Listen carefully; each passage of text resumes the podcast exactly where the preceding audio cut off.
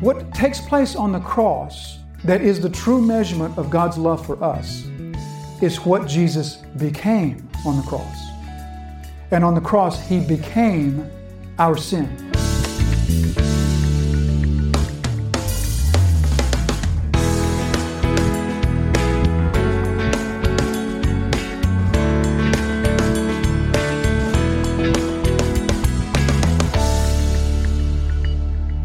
So now let's take a look at this love of Christ. You may be uh, rooted, being rooted and grounded in love. Verse eighteen, you may have strength to comprehend with all the saints what is the breadth and length and height and depth, and to know the love of Christ that surpasses knowledge. So there's this section right there where he, he gets very poetic, the length, the breadth, the height, the depth, and you may know the love of Christ, which surpasses knowledge. There's a parallel here, here, a very beautiful parallel, of course, to Paul's letter to the Philippians. So here he prays that you may be strengthened in your inner man, and that strengthening, we said, comes oftentimes primarily through trials and difficulties. But the result of that is that you may know what surpasses knowledge. To the Philippians, he's going to say something very similar. He's going to say that you, by fixating your thoughts upon the realities of God, that you may have the peace of God, which also passes understanding. So suffering in the context of Philippians brings about a peace that passes understanding. Suffering in the context of Ephesians brings about a comprehension of God's love for us that also passes understanding or passes knowledge. So this love that Christ has for us, He says that you would comprehend with all the saints what is the breadth and length and height and depth. So those four words there are just sort of a metaphoric, sort of a, a poetic way of describing the immensity, the massive uh, reality of Christ's love for His people. What, what, that's, what that basically means is He's probably just speaking with eloquent language here to try to describe a massive reality, an incredible reality that He's just really trying to place into words that we can grasp. So the height, the breadth, the width, the depth, and to know the love of Christ that surpasses knowledge. So this love of Christ for His people, let's think for just a minute about Christ's love for His people and how He shows His love for people. We live, as we all know, in a culture and in, in, in a world in which the idea of love is one that it, it takes no rocket science, scientist at all or no biblical scholar at all to know that the reality, the truth of love has been perverted in our culture today. But we probably don't realize just to what degree it has been perverted. So throughout the passage, the, the word that Paul uses for love is the word agape, which we know to have spiritual significance to it. But this love that Paul's speaking of, to compare it to our thoughts of love today, our society has ingrained into all of us to believe that love is an emotion. You would, I would suggest you would have a hard time going tomorrow to whatever context that you spend your weekend at work or uh, school or wherever, whatever context it may be in, and, and speaking to a, uh, a, uh, a coworker or a fellow student or uh, someone throughout the, your, your week, and saying something like this to them: love is not an emotion. I think you'd have a pretty hard argument on your hands to convince someone that love is not an emotion, because our society has taught us that love is an emotion, and if anything, it's an emotion that manifests it sometime, itself sometimes in physical ways. But let's try, with the power of the Spirit this morning, let's try to evacuate our thinking from what our culture has taught us that love is. And let's attempt to think of the truth, the reality of love biblically.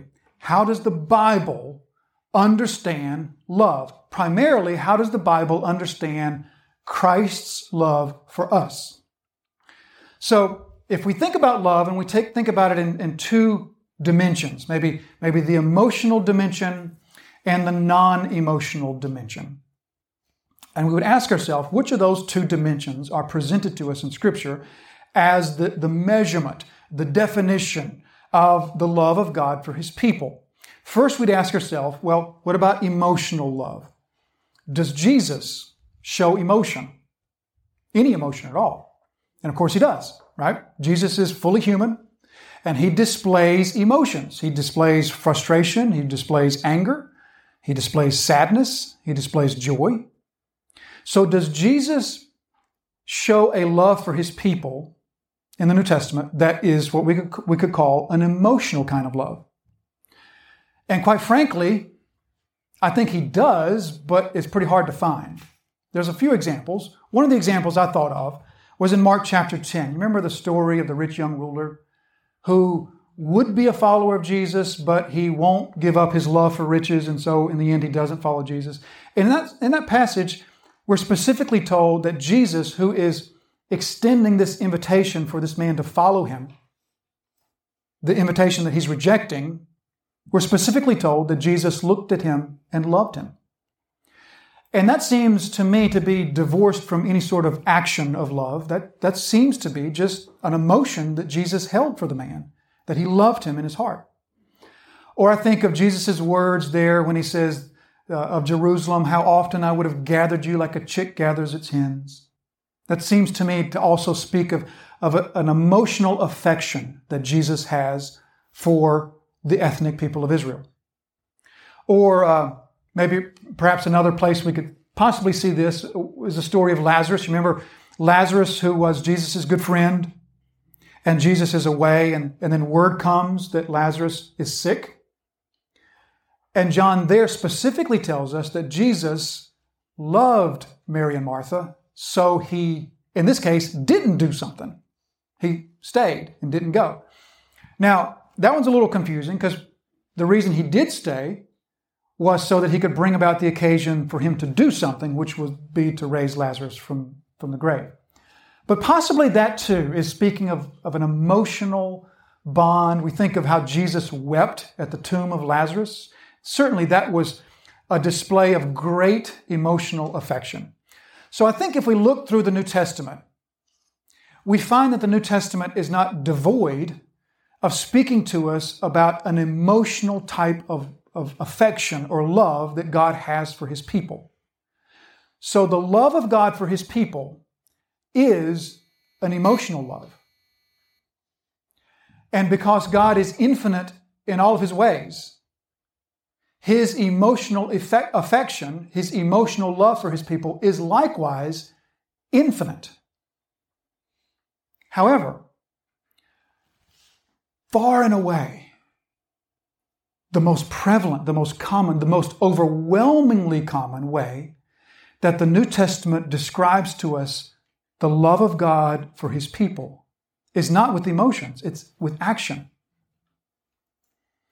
The examples are so numerous as to, I didn't even, I just put sort of a sampling here in our notes, just some of the places that we see that when the New Testament wants to tell us that God loves His people or that Christ loves His people, it is virtually always done in the context of one thing: the cross. There are a, a couple of instances in the New Testament in which it speaks to us, the New Testament speaks to us of God's love for His people without having the context of the cross, but they are rare and kind of hard to trace down. By and large, overwhelmingly, when the New Testament speaks of God's love for His people, it does so in the context of the cross of Jesus Christ. Let's take a look at a few examples. Romans five and verse eight, but God shows His love for us in that while we were still sinners, Christ died for us. I don't know what could be plainer than the demonstration of God's love as this is the demonstration. While you were in your sin, Christ died for you. A few chapters later, chapter eight, He who did not spare His own Son, but gave Him up for us all. There's the cross. There's the sacrifice of Jesus. How will He not also with Him graciously give us all things? Who shall separate us from, there it is, the love of Christ. You see how the love of Christ is tightly knit within the context of the cross of Christ. Ephesians two, verses four and five, we remember this one. But God being rich in mercy, because of the great love with which He loved us. There's the love of God for his people. Even when we were dead in our trespasses, made us alive together with Christ. How did he make us alive? Through the cross. John three sixteen. For God so loved the world that he gave his only Son, that whosoever believes in him should not perish but have eternal life. So God's love for the world was such that he gave his Son. Galatians two and verse twenty, I've been crucified with Christ. It's no longer I who live, but Christ who lives in me. And the life I now live in the flesh, I live by faith in the Son of God who loved me and gave himself for me. First John four and verse ten, in this is love. Not that we have loved God, but that he loved us and sent his Son to be the propitiation for our sins. Propitiation there is just a fancy word for the sacrifice of Jesus on the cross. Okay, so many other examples that we could see how the New Testament just has, it's almost like it has a one-track mind. Love of God, cross of Christ. Love of God, cross of Christ. Love of God, cross of Christ. In such a way that, that we must conclude that that is how God wants us to think about his love for us. When God wants us to contemplate, or back to the, the request here, when God wants us to, in the power that he supplies, coming down from above, the source down, coming down from above, to reach out and grasp the love of God for his people, what God has in mind is a grasping of the love of God specifically in the cross of Christ. That is how God wants you to primarily think of his love for you. Now, how do we think about the love of God? We've all contemplated God's love for us. And I would suggest that living in the culture that we live in, in the society in which we live, and being trained from birth to think of love as, at the very least, primarily an emotion, I would say, I would say our culture really thinks that love is only an emotion, but at least primarily an emotion. So having lived in this culture, and when we turn our thoughts to the love of God for his people, where do they go? They go to some nebulous, hard to define, hard to understand concept of this deep, bottomless pit of emotional affection on the part of the divine being for us. Now, it's true that God has profound, perfect, limitless emotional affection for his people. But it is not true that that's how God wants us to think of his love for us. Because, well, first of all, how do you? How do you contemplate that? How do? What sort of strength, Paul, would be needed for us to reach out and grasp that concept? I don't know how to put that into words. Do you know how to process that? Process that in your mind? This, an emotional love on the part of a perfect divine being? Yes, we can understand some things about that, but I want to suggest to you and suggest strongly that God doesn't want us to think about his love for us in such undefined terms. He doesn't want us to think primarily of his love for us in some sort of emotional morass of, of divine perfect affection. He wants us to think of his love for us specifically, defined, clear, understandable, seeable, perceivable, measurable. But we so often misunderstand understand this, don't we? Even John three sixteen, the most well-known verse of the Bible. For God so loved the world that he gave. How do we understand that, the word so? Don't we normally understand that, that, that what it's saying is that there is this huge amount of love? God so loved the world. That's not what that word means. That word means in this manner. God in this manner loved the world by giving his Son. So even in that, we, we can get all, I think, mixed up in this e- emotional idea and trying to get our minds around an emotion when God's plan for us is that we comprehend his love for us in much more specific ways, in much more easily understandable ways and much more measurable ways. We measure the love of Christ for his people by the cross. We understand the love of Christ for his people because of the cross, because the cross is the definitive yardstick for God's love for his people. The cross is the definitive explanation for God's love for his people. And the cross is the definition of God's love for his people. The cross is not the totality of God's love for his people, but it is the measurement that he seeks for us to understand his love by. So as we think about the cross and what the cross means, because the cross of Christ, because the, the sacrifice of Jesus on the cross is the measurement of God's love for us, what is the cross doing? What about the cross is Jesus' love for us? So as we contemplate the cross, we're contemplating the, the love of Jesus for his people. What are we contemplating? I think it is helpful to think of the extreme suffering, the, the physical agony, the shame of being nailed to a piece of wood naked after being beaten to a pulp and just left there until you're dead. The extreme shame, the indescribable pain, all of that is a reality. But that's not the measurement of the cross. What takes place on the cross that is the true measurement of God's love for us is what Jesus became on the cross. And on the cross, he became our sin. Second Corinthians five, verse twenty-one. For our sake, he who knew no sin became sin so that we would become the righteousness of God. This, this divine exchange takes place on the cross. Jesus on the cross becomes our sin so that he may be punished by God for our sin, while we, by faith, are given his righteousness, this exchange of his righteousness for our sin. So as we contemplate, this is Paul's request here, that, that you would have the strength to reach out and grasp the love of Christ for his people. What are we trying to reach out and grasp? We are trying to reach out and grasp the sin that Jesus became, aren't we? Isn't that what we're really trying to understand? If Jesus becoming our sin is the love of God for his people, then to comprehend that love, don't we really need to comprehend the sin that he became? On the cross, you see, Jesus, Jesus didn't become sin in theory.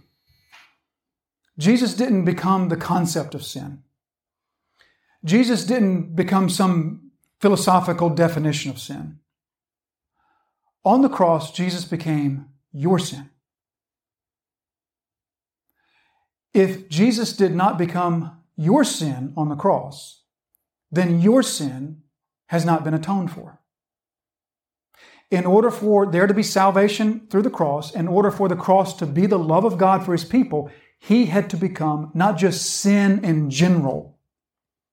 He had to become the sin of his people so that the sin of his people could be fully punished by God. And being fully punished by God, we then receive the forgiveness, the cleansing from that sin, but also the righteousness of the life that he lived in our place. So comprehending the love of God for his people is inseparable from comprehending the sin that Jesus became as this definitive measurement of the love of God for his people, which is the other reason that Paul says that you may have strength to comprehend with all the saints. You see, it requires every redeemed saint to comprehend the love of God for his people. The love of God for his people cannot be rightly comprehended by even one less redeemed saint than what God has redeemed, because the love of God for his people is measured by the sin that he became. And so all of God's people are needed to comprehend the love of the cross in order for his love to be comprehended. You see, The love of Jesus is not just this great big massive pit of, of emotional favor. The love of Christ is your specific sin that He became on the cross for you. So imagine the sin of just one person, just one of God's saints. Imagine what a thing that what was for Jesus to become even one person's sin. Now imagine the love of Christ with that taken away. Oh, what a thing to be taken away. If we were to say, let's comprehend the love of Christ for all of His saints, less one. Even one taken away takes away from the comprehension of the love of God an unspeakable amount of love. Therefore, Paul says to comprehend the love of God for His people requires all of His people. Because you know what? I, I have no comprehension for your sin. I know that Jesus paid for your sin, but I don't really understand that because I understand my sin. We all have a deep recognition and comprehension for our own sin. But Paul says, like, like Paul says to the to uh, to Timothy in his second letter to Timothy, I'm, I'm the worst sinner that I know because it's my sin that I comprehend. So I can't comprehend the love of God for His people by contemplating your sin. I comprehend the love of God's people by contemplating my sin.